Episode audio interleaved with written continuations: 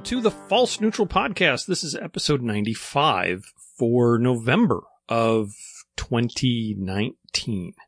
All three of your hosts are here as usual this month, and uh, we've got a lot to talk about, so let's just jump into it. Hi, guys, what's up? Uh, not a whole Nine- lot. Struggling to inches stay of- survive. I say nine inches of snow. Yeah. I saw that picture and I think I saw like a news report from Michigan and it looked pretty intense over there. It wasn't horrible. I mean, God, I've, I've lived through way worse living in Michigan most of my life, but Well, it's a, it's a little early for this big of a dump. That's that, What- that's what- the, the I main guess- issue.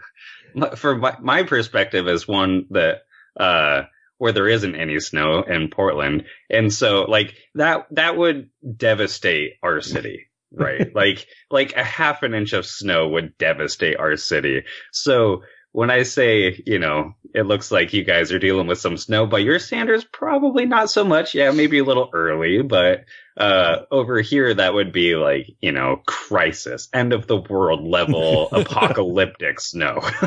The uh, the only thing that made it interesting is that um, we're just about the point where all the leaves are off the trees, but not quite. Yeah. So a lot of communities, including mine, have curbside pickup for leaves, right? So Monday or I think it was Tuesday because yesterday was as we're recording this Tuesday. So today I think they're supposed to do it. Um, yesterday was Veterans Day, so they wouldn't have done it yesterday. I don't think. Um, was supposed to be leaf pickup. So all these people, I hadn't done it yet because I had the date wrong, had all these all their leaves on the curbside. So then the snow falls on top of it. So the streets get a little narrow, and then the city says, "Well, we're not going to do any plowing on the streets because all these leaves here, and they just end up in people's yards and driveway." I'm like, "Oh, great! So we're going to have like half a lane to drive down some roads." It's, So they're not yeah. picking up the leaves because of the snow, and they're not going to plow the snow because of the leaves. Yes, although they have actually started to plow a little. I mean, the main roads were fine, but the, like the neighborhood streets, yeah, they're still a, a bit of a mess. So, um, but yeah, so I've got a ton of leaves. I, I got most of my backyard done and bagged, but the front yard I was going to put it to the curb, and but I never got that far. So Mm. we'll see how long the snow stays. But yeah, anyways, that's fun and excitement here. We didn't have a whole lot of snow. We had maybe half inch or an inch of snow, but we had real high winds, so we had a, you know, uh, interesting little drifts. But uh, for Kansas City in October, that's or early November is kind of surprising. So it was nine degrees this morning. Oh wow. Yeah, we're getting that tonight and tomorrow. It's like it's down to like 18 now, and I think the overnight low is supposed to be seven. So Yikes. Definitely not riding weather. no, And for you, Over- probably not even workshop weather. no. Over here, it's been like 65 degrees and sunny, which has been amazing. So, Well, Uh, 65 degrees and sunny. Does that mean you've had the RZ out and you've been riding around the neighborhood? uh, the short answer is no. I wish. I, as you guys have seen, I just uh, sent some pictures over to you guys, and and in it, the RZ looks remarkably finished. And for about a minute, I thought that it was. Um, I got it all put together. What was this? Probably I don't know, a week, a week and a half ago or so. Um, I was just like hundred percent done, ready to fire it up, put gas in the tank, and then there's like a fuel drip, and I it, I, was- I was thinking, ah, it must be the pet cock. No, it wasn't the petcock. Um, so you'll see in, in one of these pictures that I posted, um, I never noticed this, but there was um, what probably actually um, developed into a hole over the past couple years as it had been sitting, maybe with a little bit of water in the tank. You know, th- this motorcycle um, was a running and riding bike when, I, so I purchased it probably four or five years ago and sold it um, to a friend of mine, and Right. he had it, and, and, and it had never um, ran since we had it. Um, but I did like see it run when I bought it. Um, so I just never imagined that there would be like a you know pinhole rust hole in the tank. And it was probably just like on the edge of rusting through. Uh, and then, you know, over the course of the last couple years sitting, it, it finally did. And so when I put gas in it, there was, um, some fuel leaking out of the tank. So I ended up having to make a difficult decision. I, I, um, it, the, the tank is painted and it's not in like the perfect shape, but it's in like usable shape. And I really didn't want to go through the effort of painting the tank again. So I sanded down the tank and welded some holes in it and also like identified a bunch of areas that were probably going to be problematic in the future and ended up, you know, welding all of those holes up. And I think I'm going to do my best. I, I masked off areas of the tank that I didn't want to damage so I could just try and touch up the paint on the bottom side of the tank so that it won't be seen uh, once the repair is done. It's like a really frustrating issue to have, like when I thought the motorcycle was done finally. So, and I've just been so busy. I haven't, I, I have repaired the tank. I haven't yet like repainted it or, or touched the paint up, I should say yet. So it's still kind of sitting undone uh, until I get that resolved. That's always the case, though. Big project. It really is. And I will say that on this motorcycle, everything has gone remarkably smooth. And, and, and no project does that. At some point in every project, you run into an unintended consequence that, and you have to backpedal, right? It just, it's like invariable. It always happens. And this motorcycle, it was like done. And I was about to start it and everything had gone so smooth. And so it had to have a problem. had to. It's just the law of the universe, right? Yep. So, yeah. So now I get to fix this gas tank and maybe, hopefully, it'll start up and everything will work the way that it's supposed to. We'll see. There's still room for some more problems. Is, Trying this, to be optimistic, but. Is, isn't this where you just hook up a gas can to it and just start Yeah, it you just, know, just to run it? I, I could have, but it's just like I I I really don't want to do that. I I really know, just just- want it to be finished. Yep. And then, you know, everything be done. There is something about having it all done, rolling it out, and having that first ride without having a punch list of things you have to go back and do afterwards. Right, right. And I I'm 80%. hundred percent confident it's gonna start up fine. Um yeah, once there's fuel going through the gas tank and petcock like it's supposed to. So and then there's there is one other issue that I identified. So normally when you turn the key, the ignition on the first time, it cycles the power valves to clean carbon off of them, right? When I first turned the key on, when I put a battery in it, I, there was no uh, power valve cycling. And so I was kind of messing around with it and, and manually I turned the servo motor and then it was working fine after that. And I figured, oh, maybe the servo motor was just kind of stuck. But then it kept on, on happening. And so then the seat was off of it and, and I had the key on and I, I put the seat on and latched it and then the servo motor cycled. So I'm like, oh, well, that's kind of weird. So then, well, no, it's the, the servo motor controller is right underneath the seat. And like if I turn the key on and it doesn't cycle, if I tap that controller, it'll cycle. So something in the Ah. controller is goofed up. I have an extra one. I think this one I'm going to take it apart and look at the solder connections and just try to repair it. I'm not really that worried about it because the default is open, which would give it the maximum exhaust port uh, height, which is fine because if it didn't have power valves, that's where it would be set anyways. So if it had like aftermarket cylinders, you would set the exhaust port um, timing to the maximum degrees that you would want it. Um, it's it's cool that it has a power valve, so it can adjust that power valve or the exhaust port height on its own. But the the the default is in like basically full race mode, which so that's that's okay. I'm not really that concerned if it works or not, but I would rather it work just because it's a power valve motor. How much effect on power delivery in the power band does that YPVS? a bunch. More than anything else. It it actually gives you power from like four to eight. Yeah. yeah, you So- actually have power from four to eight versus nothing, nothing, nothing, nothing, nothing, nothing. Warp speed. in in two stroke porting, the biggest gains are made in the exhaust port timing. So if you, you you can port the transfer ports and and that'll give you some decent gains and you can port the intake but the exhaust port timing has the most significant effect on the performance of the engine. So when you have low exhaust port timing then then you'll lose a ton of top end horsepower. And so really you want higher exhaust port timing and the power valve just gives you the best of both worlds. You can have that lower exhaust port timing and build more mm-hmm. torque at a lower RPM. And then you can raise that exhaust port height as your RPMs increase to give you more top end power.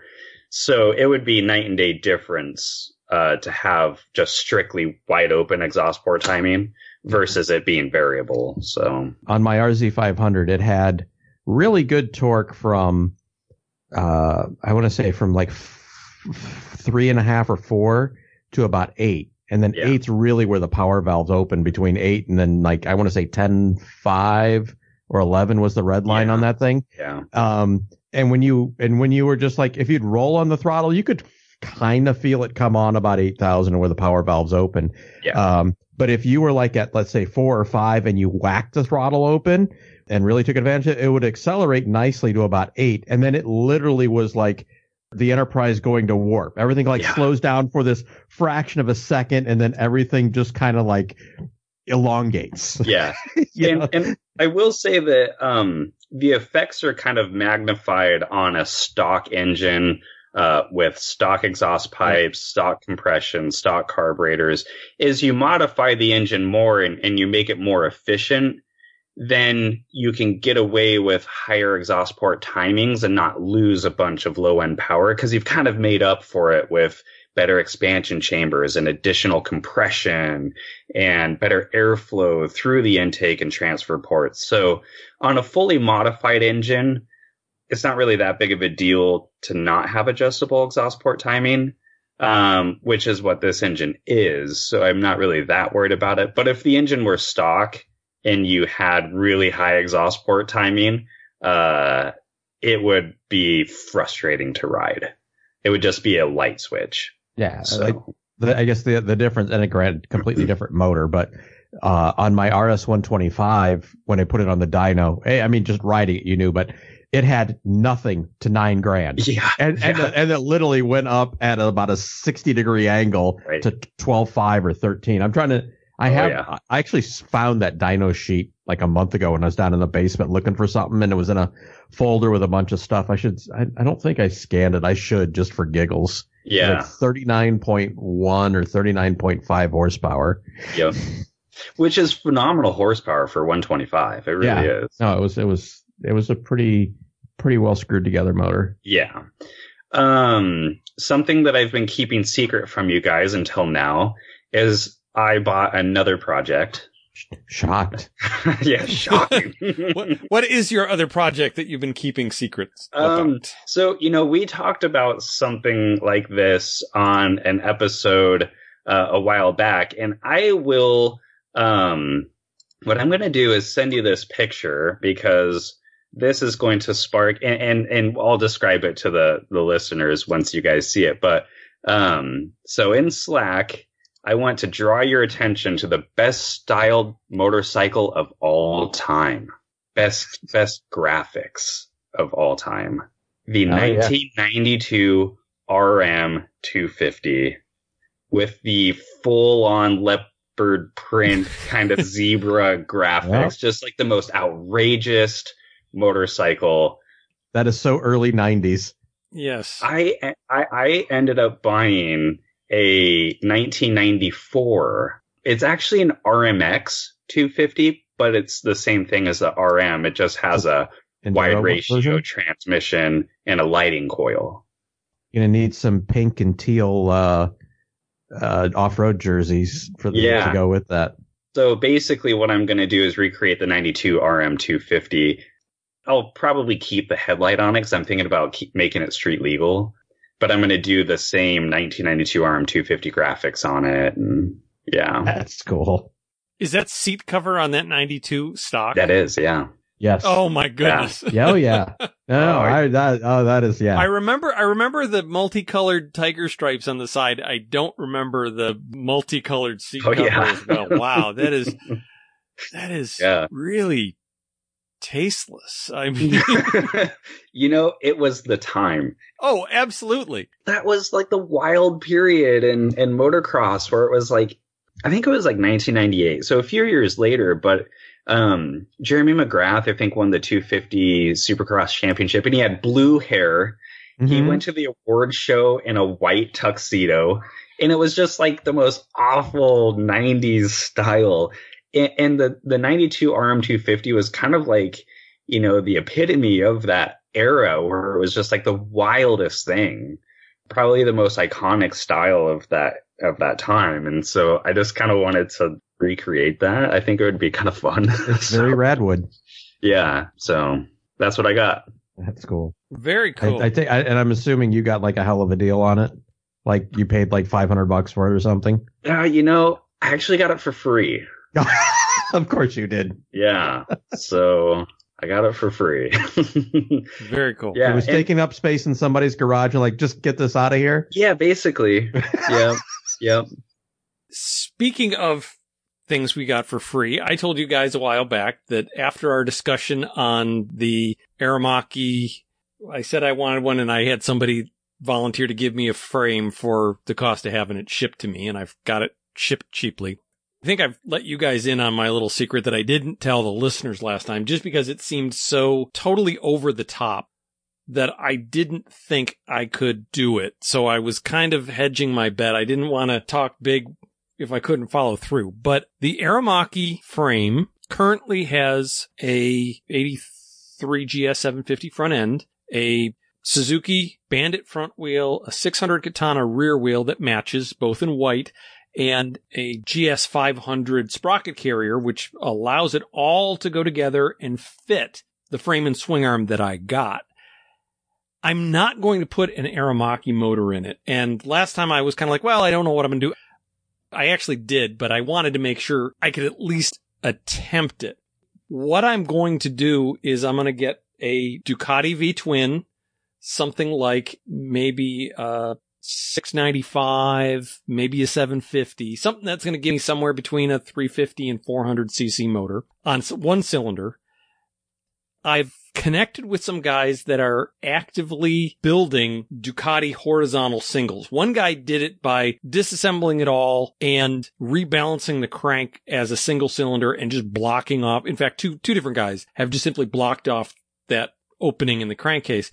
There's other guys that are actually building a rocker box that bolts in place of the rear cylinder that mimics the Super Mono's reciprocating counterbalancer with the vertical cylinders connecting rod. Mm-hmm. And there's all kinds of really cool little uh, CAD designs out there.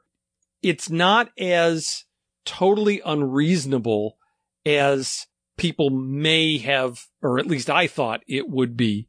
It's actually fairly straightforward.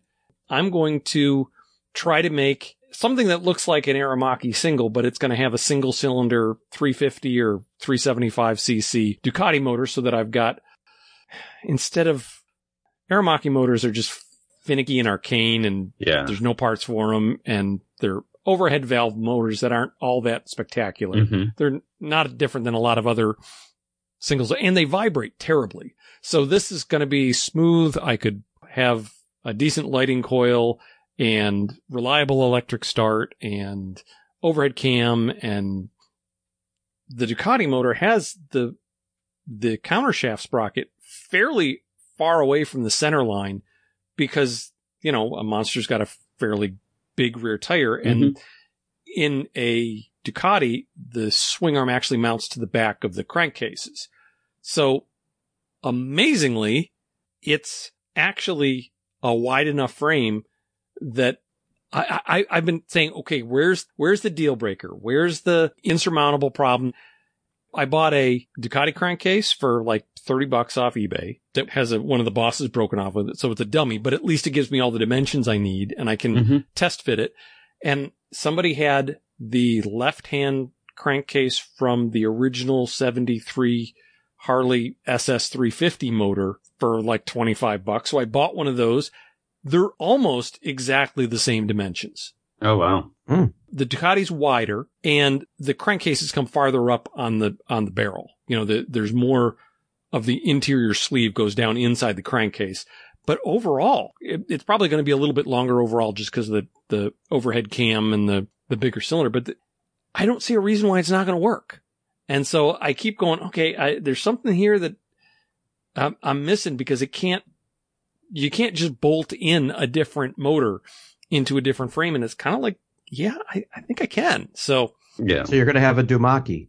yes, um, the super mono balancer is really the only challenge. And probably what I'm going to do is for five, six, seven hundred dollars, I can get a running Ducati motor, you know, salvage off eBay hmm and then build a test stand, get it running as a twin cylinder, maybe with just a carb on the front cylinder, you know, take the spark plug out of the back, but make sure I've got it. So yes, I, I have a known good engine that is running. There's not any weird things like, you know, the ignition wires are frayed somewhere inside that I didn't notice or anything. Get it running, then take the back cylinder off, have a, the crucial pieces of this rocker box assembly made. And after I do that, then worry about mounting it in the frame. So there's, there's a couple of big hurdles here.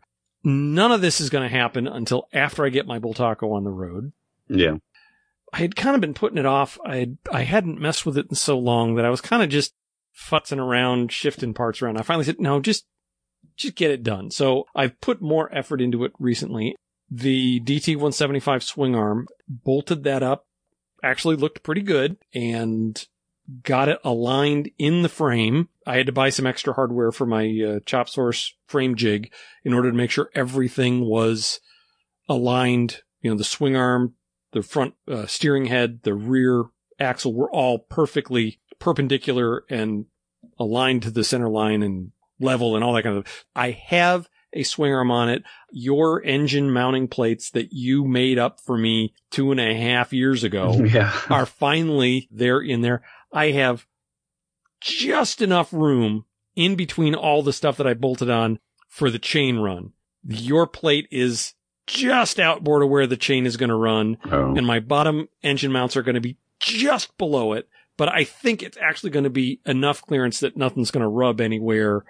So Mhm. I, I think I can make it work. Yeah. I'm I'm busy working on that. Once I get that to the point where either a big roadblock comes up and I need to spend a bunch of money on it, or if I come up with it and I realize it is truly just garbage, I might go work on the other one. But for right now, I'm actually kind of really excited. I also hooked up with uh, a couple of guys in the Bultaco Facebook group, and I kind of told them what I was doing.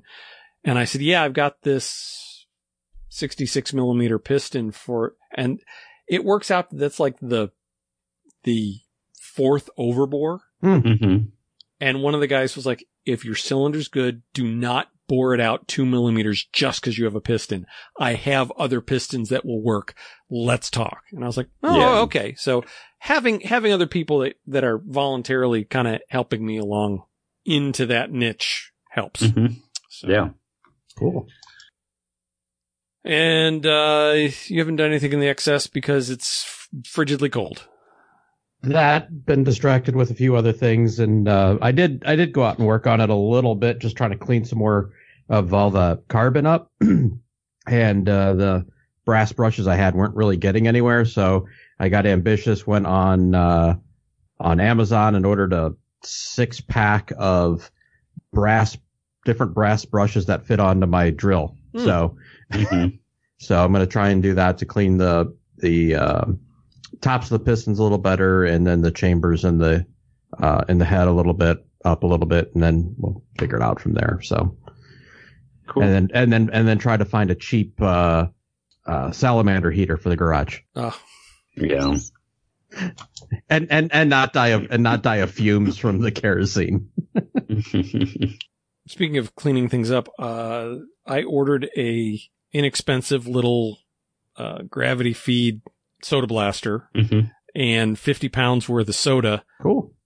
just before everything turned cold. So I have to wait until I can be out in the driveway and put a tarp down to clean up some stuff. But I want to see how that works. It's not the bargain basement Harbor Freight one, Yeah. but it's it's not a real pro level one either. It's kind of a I don't know, 60. Eastwood quality. Yeah, yeah, somewhere in there. So Yeah, well, that's fine then. That's that's perfectly fine. And uh, the nice thing for the people who know, using baking soda is really nice for cleaning up engine parts because there's no grit. When you wash them off, the s- baking soda is water soluble. Because years ago, I read a story in one of the magazines that a guy did a complete rebuild on a CBX motor. He had shell blasted it, Mm. And a couple of little pieces of walnut shell got in an oil passage. Mm. He got it all together, rode it for about 15 miles and squeaked it all over again just because of that one little passage that was clogged up.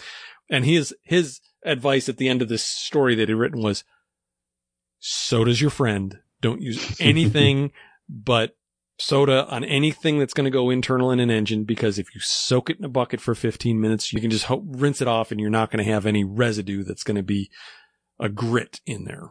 Yeah. That reminds me, I haven't used it yet, but I got myself a really, really, really, really, really nice ultrasonic cleaner Mm. for free also. Uh, a friend of mine works for Nautilus, the like Gym equipment, right? yeah, exactly. So they're headquartered here in Vancouver, where I live. So he works there in their uh, prototyping department. And they use these ultrasonic cleaners actually for 3D printing. There's like support material. It's like water soluble, I guess.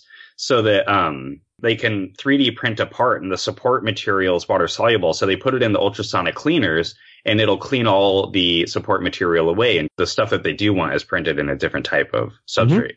So um, they cycle out these ultrasonic cleaners just because every few years, and so it's like a very expensive commercial um, heated, really large tank uh, ultrasonic cleaner. Um, and so I'm really excited to use it for like carburetors and stuff like that. Um, cause some of the different cleaning solutions that you can use in them can make carburetors look like brand new and get into all of the little crevices where uh, it would Mhm. be impossible to reach otherwise. So I haven't used that yet, but um, look for an update on that soon because that's going to be a pretty neat addition to my workshop. So Nice. Yeah. Very nice. excited. yeah, I would say, oh, uh, uh, yeah, shipping's a bitch. yeah, Shipping would be more than the unit is actually worth. yeah. So yeah, you guys want to talk about EICMA? Yes, this. Um, what do you want to say about EICMA? Wow. I I'm pretty enthusiastic about some of the motorcycles that have come from the show, and, and we can talk about a bunch of them. But um, really impressed with MV Agusta and and some of their models. I they're pretty. I don't know that I would want to ride one, ride a couple of those for more than about forty minutes. Um, that's probably true, and also I'm not sure I would want to pay for one. True. Fair point. Uh, but in terms of design and, and also like the Brutale 1000, Mm. that Mhm. is wild. Yeah. it is absolutely wild. Um, so yeah, we can talk about that. Uh, I don't, it, it, did anything like just really stand out to any of you guys? Uh, things that you weren't expecting, um, with models, uh, you know, expectations met. I don't know what I think about the new Naked H2. Oh. It's just as ugly as the non-naked. Yeah. It's first of all, it's, it's not a naked. It has a fairing with no windshield, which is yeah. the, kind of kind of similar to some of the other quote unquote nakeds that have come out. I keep going, but it's it's like a bruise that you can't stop pressing on. You know, it's Yeah. it's like you can't leave it alone, but you don't like it, and it Yeah. I, I'm I'm struggling with that a bit. As far as being the outrageous thing that it is, I think it's kind of appropriately outrageous looking. I mean, if it was too ordinary looking, Yeah. it wouldn't stand out as being the, the, the freakish thing that it is mechanically.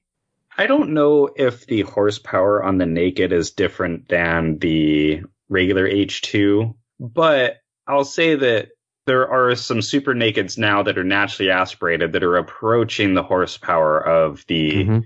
Regular H2. So it's like wild and supercharged and all that, but like how how wild is it really? And then also so like when you look at the side profile of the motorcycle and if you ignore the just horrendous and gross looking front headlight and whatnot, it's actually like it's kind of a good looking motorcycle. Just the that front end, I, I it's like it's appallingly unattractive. um, and I just could never, never unsee that. and it's kind of cool because it's supercharged, and I bet you could really turn up the boost, make a whole tremendous amount of horsepower. You know, kind of like the H2R. Um, but it's just so ugly and weird that I can't get past any of that. There, there are others nakeds that, well, in fact, I would probably have every other super naked before this if, you know, I were buying one. So that's, that's my thought. So the one that's actually uglier, no way. yes, you know, trust me, Kawasaki has bought into Bimota, Oh, yeah. and there was If Kawasaki has a hand in it. yeah. So The Tesi H2. H two, yes, yeah, Yeah. Um, uh, yeah, I think I think you're like okay, so in yeah, motor by Kawasaki, design you know designed by Italians. Well, what could go wrong? maybe not. Yeah, no, didn't quite work out. yeah. I mean, it's only, well, you know, I guess it is uglier than like Bimotas of the past, but it's just weird. I, I will say one of the trends that I saw coming out of EICMA is 900 cc's is the new 790 800 cc. Yeah. It seems like everything's kind of bumping up, doesn't it? So like And now, like there's, there's, and it's a good point. There's no real reason to have thousand cc limitations on road going motorcycles. So now you have like, you know, 11 and 1200 cc bikes like the Ducati V4 and the Aprilia RS V4 1100. And, and so like the 600 cc super sports, like why really stick to 600 cc's? It just kind of, it feels like everything's moving up a little some, bit. some of it has to do, I think most of this has to do with Euro uh, Euro, Euro 5. Yep. Yep. Euro Yeah. 5 is really starting to, to choke in. And if they want to keep the same performance, they're having to bump displacement. And that's a good point. And it's still it's pretty remarkable what some manufacturers are making with with horsepower, especially considering the Euro emissions. Because like you know the Ducati um, V4 is like 213 or 17 Yeah, horsepower, something like that. Yep. Um, the even like at a thousand cc's, well, I don't know if that's exactly what the displacement is. The MV Agusta Brutale is like 208. The new Super Naked and I think you know there's a lot of uh, leaps in, in engine designs, and especially particularly variable valve timing and things like that, mm-hmm. where they can achieve some you know pretty tremendous horsepower out of these machines that have you know six thousand mile service intervals and warranties. A lot of these motorcycles now are making almost MotoGP numbers from you know six or seven, eight years ago. Yeah. Yep. So with a warranty and Yeah. rideability. Yep. And it, it, that's that's pretty impressive. A motorcycle that I'm really uh, excited about, but maybe not as much as I could have been, was the the Tuono 660 concept. I think that the styling is really good. I wish that they would kind of update the big Tuono with some improved aesthetics like this uh, you know concept has. I think it's interesting that it's a parallel twin and I do think that the bike was built around what they wanted to to sell it for, which means they had to have some cost Mhm. considerations. But I would have thought it would be magnificent to have a 650, 660 cc V4. That would have been pretty wild. Yeah, but then it would have been fourteen thousand dollars, and no Yeah. one would have bought. it, Probably so, even more than that. Yeah. yeah, yeah. Um, but could you imagine the sound of Oh. an extremely high revving V4 motor? Yeah. Oh man, that Yes. would have been cool. Yes, yes, yes, I can. Yeah. Um, I was a little, I was hoping for a little more with um, the 660 uh, sport bike, Mhm. mostly in weight. It Yeah. came in heavier than I expected. Yeah. Um, that said, when someone pointed out, yes, but compare that to an SV650, and it's like, well, okay, fair point. And I also suspect if you replace the exhaust with an Oh, aftermarket system, yeah, yeah, yeah, it'll put it much more in line with what you were hoping. yeah. Uh, th- yeah, these new Euro exhausts are just like, I mean, so large and heavy, and it was about 15 kilos heavier than I expected. So I think came in like at, I want to say pounds wise, like 373. I was looking for that to come in at about 350, but yeah, like you say, you replace the exhaust and you're uh, probably couple, right about there. couple- couple little point. Yeah, because that's probably 20 pounds right there. Yeah. One thing, so it's a parallel twin, but it's a 270 degree firing order. So it's probably going to sound pretty Really exotic. good. Yeah, Yeah. it's gonna sound really good. Um, and then also being a twin and not a four cylinder is probably going to have better riding, like street riding characteristics. So I do think that that's the right engine for the bike.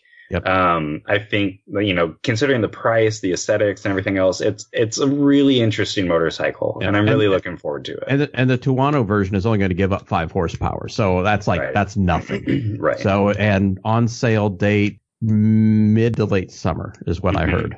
Mhm. So so uh, price I didn't hear, but I'll assume probably 11, 10, 10 to eleven grand, yeah, yeah. kind of in line with like what Triumph selling the the Street Triple at. Yeah. Hey, can we talk about Triumph for a second? The Rocket 3, this, like the, what is it? The R? I think that they had a new Rocket 3, but there's like Yep. the GT and the R version. Right, right. And the R version looks so cool. It, It, looks does. like as good or better than a Diavel. Yes. Plus, Mhm. it has 2.5 liters of engine displacement. Like, that's a cool bike. I mean, I am fully on board with that. And I thought the old Rocket 3 was so ungainly and they packaged that so nicely and it looks, yeah. it looks like something I, I look at, it, I'm like, yeah, I want to get on that. I want to try that. I want to ride that. I want to see what that like. Yeah. Yeah. Like I I mean, honestly, it looks kind of like Ducati styled it. It's got like a single-sided swing arm on it with like this really short truncated tail with like this really kind of like it's like I don't know if you would call it forward control seating, but it's like just the the stance it's like low and long and it just looks exotic. I think that the the engine, if it's anything like the old uh, Rocket Three, it's going to make like at least three trillion pounds of torque. It's like 167 horsepower and 165 foot pounds of torque. I Yeah, think, like, is, is just what I remember. Ridiculous, just ridiculous, and it, and it looks as good too. I, I I really enjoy that motorcycle. I just wanted to bring that up because like I've never really been a big Triumph fan except for like the Daytona and um, the Speed Triples. I think were pretty cool, but uh, you know the the the um, kind of retro stuff I've never really liked with Triumph. Um, but these motorcycles are absolutely gorgeous. So uh, really like them. Uh, 100, yeah, 163 foot pounds of torque. yeah, isn't that just wild? I mean, that's like as much as a car. Mm-hmm. yeah, pretty cool. Um, let's see what. Kind of, kind of along the same line as your RM, the new, uh, revised V-Strom Yep. 1050. Yes. They've got a yellow and blue paint scheme. It's just retro enough to Uh-huh. be really, really cool. It's got a blue seat on it, uh, blue and gray graphics on a not quite RM yellow, more of a kind of a Mhm. neon safety yellow. Now they put gold rims on the yellow version that clash really badly. Yeah, but that's like the traditional Suzuki race wheel color. Right. There's a red and kind of an orangey red and white one that has black rims on it that I would, Yeah. I would much rather have that on this one. And I think it would look better. They're saying it's all new. It's not all new. It's their same V-Strom with different suspension components, a little bit of an overbore and different bodywork. But what they changed is really nice. Yeah. I really like it. Well, this market, the adventure market, has gotten so competitive lately, and everybody's kind of jumping into it. And it seems like you know the the V Strom has been in for a long time. Um, KTM has really escalated the adventure performance, and and so manufacturers are having to catch up. it's good that they added a little bit of displacement. Now this makes it, you know, more competitive because like I think the Africa Twin now is 1100 cc's. Um, KTM has their big adventure, but their other one is, you know, 1050 also, like the, the V-Strom. I I love the kind of throwback. It seems like a lot of manufacturers are really embracing this retro design thing. And the blue seat with the yellow graphics on the V-Strom is is pretty cool. I'm with you. I think it would look better with black wheels or even silver wheels would be pretty cool. Um, the gold is just a little bit, uh, you know, too much for me, but um, otherwise, I think it's a really cool bike. Yeah. There's no way I would ever want to have a V-Strom 1000 or a 1050, so I'm not even in the market for it, but I think it looks cool. Yeah, and you know, I I I would be like at some point I do want to get an adventure bike, and you know that's that's something that I think is pretty cool. So you were talking about KTM. KTM finally released the 390 Adventure, and mm-hmm. I I I test rode a Duke 390, and I really didn't care for it. Not having been a big fan, I have to say this looks really nice. It, yeah. It shares the same weird insect yeah. corporate design language. So Their design I'm okay language, with that. Right. But as far as what it is, as long as it's not like blowing the top end off the engines anymore, um, yeah. something about that size with a single cylinder, so it's a little bit lighter than like the Honda 500X. The, the 500, yeah. Yeah. You know, it's it looks like that really could be a very practical sweet spot without looking like you bought a you know a, a rebel you know you didn't buy yeah. a beginner bike it it still looks like a mature enthusiast motorcycle i think it's a neat design yeah for sure uh, smaller displacement adventure bikes are also kind of becoming a thing too like now yamaha has their the 700cc um, the Tenere? I don't remember. That's not the Tracer, right? No, the Tenere. Yeah, Tenere. Ten- yeah. Tenere. But Tenere, so it's yeah. the FZ07 or MT07 engine, um, but in the adventure platform. I, I like the idea of these smaller adventure bikes and also the adaptability that manufacturers are doing with their engines where they have, you know, like say your 390cc with KTM and you have a Duke, you have it in the kind of race platform, you can use it in the adventure bike and it, and it's, it works well, you know, with their electronic tuning and in, in each kind of platform that they put it in. So, I mean, I think that's all pretty cool. I think that the uh, the 390 Adventure does look. It looks like it could be a hoot too. Oh, I was going to say KTM also has a updated new um, Supermoto, uh, uh 690 or 700 cc Supermoto that actually uh, looks more like a motocross style bike, but you know a little bit more substantial.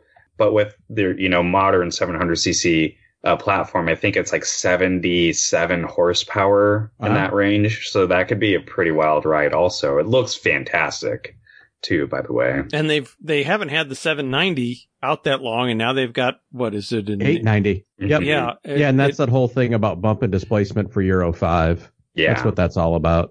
BMW has come out with their own 900 twins, uh, XR and R. What is it? F 900R and F 900XR, yeah. I think. Uh, the XR is yeah. really cool looking. It's, it's a really impressive bike. And I know some people that are already like, yeah, shut up and take my money because, uh, and people that weren't necessarily big fans of BMW are like, this is it. It's not super extreme. It's not super huge. It's truly, if you wanted an aggressive bike that you could do anything with from sport touring to go out and carve the canyons to ride to work without spending boatloads of money and having something that weighs 650 pounds and has power. It, it just seems like a really intelligent, again, that sweet spot of, I th- I, th- I think it also the XR I think just looks really good. They, yeah. their design language has really matured really well. Yeah, I don't disagree. I give the vote to the worst name to Honda for their quintuple R CBR 1000 RRRR. the Honda CBR Pirate. And and I feel like they have set this precedent now with adding R's and it's like the next model it has to have another R. Like you just have to continue on. You've they're set the they're going to have to have like R squared, R cubed. right. You know, they're going to have to come up with some kind of scientific notation to, to rein in their R's. Who in Honda and HRC was like, yeah, let's add another R. like, and, and nobody will make fun of us. I I mean, Well- it, like, It was, it was probably, that discussion was probably going on the same time that somebody at Harley went, let's call it the Bronx. Yeah. oh, yeah. I realized that they can't call it the Street Fighter because that's something that Ducati owns the trademark on. Mhm. I mean, they could have called it the Williamsburg. Andromeda would have been better than the Bronx. Anything would have been better. It's just awful. they should have Yeah. just been honest and called it the hipster. I mean, Yeah. seriously, that's what they're trying to do, right? Yeah. I think they should have called it the Hail Mary. I mean, that really would have been honesty yeah, in to save our company. The uh, Not gonna happen. I, I don't know what anyone else has seen for reaction to the Honda the Honda 1000 Pirate. Um, but I think a lot of people are really underwhelmed and uh, we got to see because the last three revisions have been so not there, and everyone has been expecting some kind of like home run MotoGP based bike, sort of like Ducati it did. You know, the the yeah. Panigale is so much an evolution of what they've done in MotoGP, and and that isn't for Honda, and it's the Honda Motor Corporation first Yeah. and foremost. So I think a lot of people are like, hmm, let's let's see. So yeah. Honda's just weird. They're they're not playing to their strengths and they come out with these weird things that are designed to, you know, capture new market, but then they don't really commit to it. They don't follow through on it. And I, I don't know. It's just weird. So I will say the the new Fireblade. Um, Honda doesn't claim this, but some uh, other people are claiming that it makes 215 horsepower and 83 foot pounds of torque, which is very competitive with the most powerful. yeah, that's right Um, there with Ducati and BMW and Aprilia. I mean, that's Right. yeah, it's right there. So So it, in terms of power output, it's there. I I was you know kind of hoping because I is I'm uh, almost certain it's still an inline four. yes, yep, and Right. that's all. That's the whole thing. It's an inline four, and I think that's why people are really disappointed. They yeah. wanted- so I was really hoping. Is it based on the old one or is it an all new engine? It's an evolution of Yeah. Okay. So they're, they're still basically working off the same Yeah. architecture. I mean, it's it's it's significantly new and updated, but essentially it's an evolution of. So, but I think I think what people were looking for was, and I, for the lack of a better one to call it, the the RC60, right? Uh-huh. Because we had the 30 and we had the 45, and I think what people wanted was the RC60, some kind of like really exotic. You know, if if it's thirty five thousand dollars, I think people would have been okay with it if it was like a really cool V4 yeah. you know, Honda for a while there, you know, they had the RC bikes, they had the NR750, they did just to prove they could. The They VFR bikes were cool back in the day. Right. Uh, Mhm. uh, gear driven cams when that was like a big deal. The VTEC just cause they could. And even like the V5 street bike. And they haven't seemed really eager to flex their muscle and go, huh, look what kind of tech we can put on the street Yeah. It's here for a it's while. really, and I think you know Eric has said this before. They're just like really clinical. It's like they're so boring. Even if they came out with something like you know the, this new Fireblade could perform very well, but it's almost like just kind of boring compared to what other manufacturers have done, right? And it's just it's just not very exciting. And I wish that they would do something that just kind of shook up people's uh you know kind of late model ideas about Honda. I mean, for God's sakes, they put oval pistons in an engine. Like they've done some like really innovative stuff. Do something a little more interesting than, you know, a little bit updated Fireblade with extra R's on it. So yeah, but they've got a new CT 125. And and updated Rebel 300 and 500s. yes, that is true. Yes. Because they needed that. And, well, you know, I even expected them. They were supposedly going to come out with the Bulldog 500 a couple years back that that was green lighted for production. I was going to, they're not even doing their weird stuff anymore. I mean, you know, they came out with the NM4 and the CTX or the, yeah, the CTXs and they were doing some mushrooms there for a while and Yeah. they're not even doing that anymore. I mean, it's yeah. like, Oh, I want to go back to one. What do you guys think about the Panigale V V2? So Ducati, like, I don't want to say going back to, but like keeping the V twin people happy with the sport bike. I, I think it's economics. We've got the tooling. Why would we put this stuff on the shelf when we can very economically continue to make some? And if somebody wants to buy one, they're probably not in the market for the V4 if this is what they want. Yeah. We're not cannibalizing our own sales. Yeah. It seems to make sense, like you said, especially from an economic point of view. It's two less cylinders and, and probably some amount less complexity and cheaper to make. Performance is still really good. It's 155 horsepower. Yeah. And Nice. so, yeah, I mean, it just kind of makes sense. V twins definitely have um, their own unique character.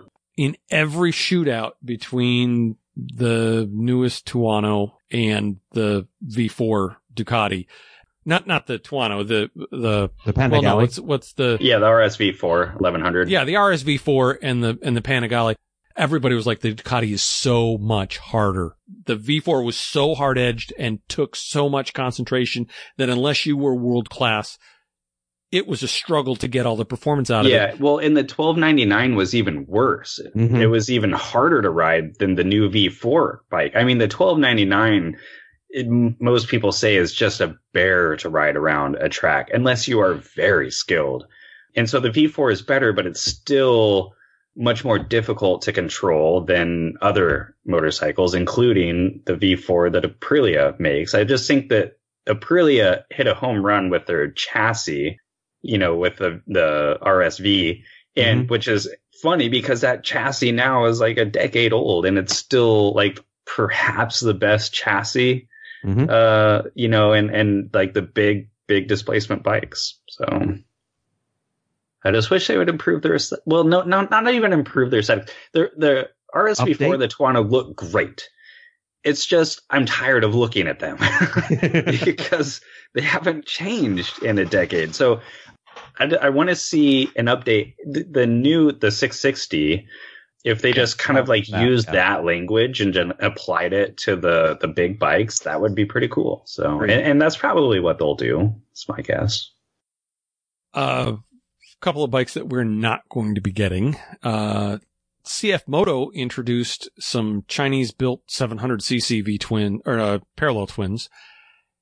And I'm kind of interested in them because it's the first Chinese bike I've seen in a while that really doesn't emulate somebody else's. They're kind of doing their own thing. It kind of reminds me of, uh, a little bit of some Husqvarna like Vitpilen touches. It's got the tubes going around the tank like uh Griso from Moto Guzzi. It's they've got like three different versions of it. There's a heritage one, I forget what it's called, the sport version, and then one that's like a cruisery touring version. And it's all difference in seats and tail sections and stuff like that. Mm-hmm. But I'm wondering how long before we have some Chinese bikes that start being More mainstream. kind of style Yeah. style leaders. You know that they start kind of finding their own design language. You know, you can look back at the 70s and every Japanese bike had pretty much the same lines to it. That kind of got recycled until uh, BMW did a whole bunch of different things. You know, with the R80 GS, the Paris-Dakar stuff, and there's been so many interesting evolutions that I'm kind of intrigued. Now, unfortunately, we won't get them because CF Moto's already said, nope, we're in the side by side business in the United States. Americans don't buy Chinese bikes, but they will buy Chinese side by sides. Mm-hmm. And which is probably absolutely 100% accurate. That's probably the business case that Mhm. does make sense. But I'm kind of disappointed because their heritage one, the one with the brown vinyl on the seat and slightly dirt track style tire tread on it, actually looks pretty interesting. Yeah. I read enough British magazines.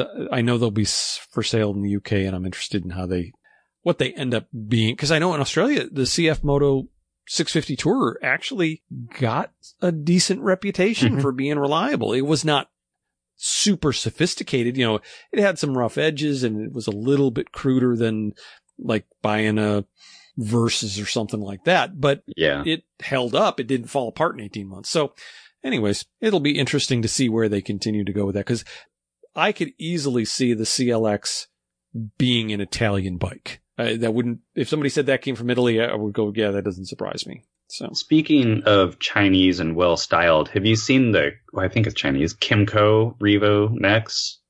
Oh yeah, yeah, yeah, yeah. yeah. Uh, so they have an electric six speed motorcycle. I don't really know much about the engineering of it, but the design, like when I think of Kymco, I think of like the K pipe, which is kind of a neat bike, but it's also just like, a toy. it's like, it's like, yeah, it's like a Chinese little tiny motorcycle, but the, the Kymco Revo Nex looks futuristic and, and like it, it just, it doesn't look like what you would expect when you hear the name Kymco. So I don't know if it's something that's actually going to be produced or if it's just a concept. I get the impression that they're going to build it, but The question is, will it come to the United States? Uh, yeah, and you know, it seems like there's a growing interest in electric motorcycles in the US, but they still, we still might be a little ways away from that. So Although I know that the the genuine City Slicker is actually selling okay for them. Oh yeah. You know, that's that's uh I want to say 50 mile an hour top speed and maybe I'm I'm making something up here, 40 to 60 mile range. So, uh, sorry, Kymco is uh, Taiwanese. Oh yeah, Oh, yeah, yeah. yeah. I, I think the the revolution for electric motorcycles will be when level two and level three chargers are more common, where you can recharge a motorcycle in 20 to 30 minutes. Yeah. Because that is literally where you could go, okay, I'm going to go ride and then, you know, charge and then I can get a coffee. And then by the Right. time I'm done with my coffee, I'm ready to go another 120 to 150 miles. Yeah. I mean, yeah, that, that 20 minute charge time for a motorcycle, I think is going to be critical. When they have for sure. charging stations outside the rock store, you will know Yeah. that that Yeah. the revolution is upon us. I'm Yeah. actually surprised there isn't one there already. Well, you know, when you think about it, if you really just want to go out and carve the canyons, go have a latte or a burger and go home, there's no reason you can do that on. I mean, most of those guys are not riding more than 40 miles. yeah. I there was there's a discussion on that on on the Aprilia forum, and it seems to be for the LA based people, 70 miles each way is sort of like a a good number. So they would need like Mhm. 140 to 150 mile range ish. So yeah. Yeah, I don't know what the the Revo Nex has f- as far as range, um, but I know it's it's it's not one of these little low speed. Oh, it'll do urban- 120, really, 127 is what it says. Yeah. huh? And, Yeah, and it, it'll do, um, zero to 60 in 3.9 seconds. At least the short term performance of it is pretty significant. I tell you, there's a whole lot of people that wouldn't care about range. Yeah. I mean, Let me go out in front of my house and do that on my street. I'm Yeah. happy. yeah, the next question is how well does it wheelie? yeah. There's a lot of lead in there, or I guess lithium. yeah. Well, lithium batteries are light, but electric motors aren't. And it takes a lot of electric motor to go that fast. So, Yeah, that's true. Uh, have we have we exhausted our examination of EICMA? What's new? I think we've covered what needs to be covered. Yeah, the interesting stuff. Yeah. We've talked about CF Moto and Kymco, so we're well past what we need to talk about. Yeah. yeah good point. yeah. Good point. Well, then we will wrap this up for this month. We'll see you all next month. Eric Garrett, thank you again for taking time to do this with me, and we'll see you all in a month or so. Sounds good. So long.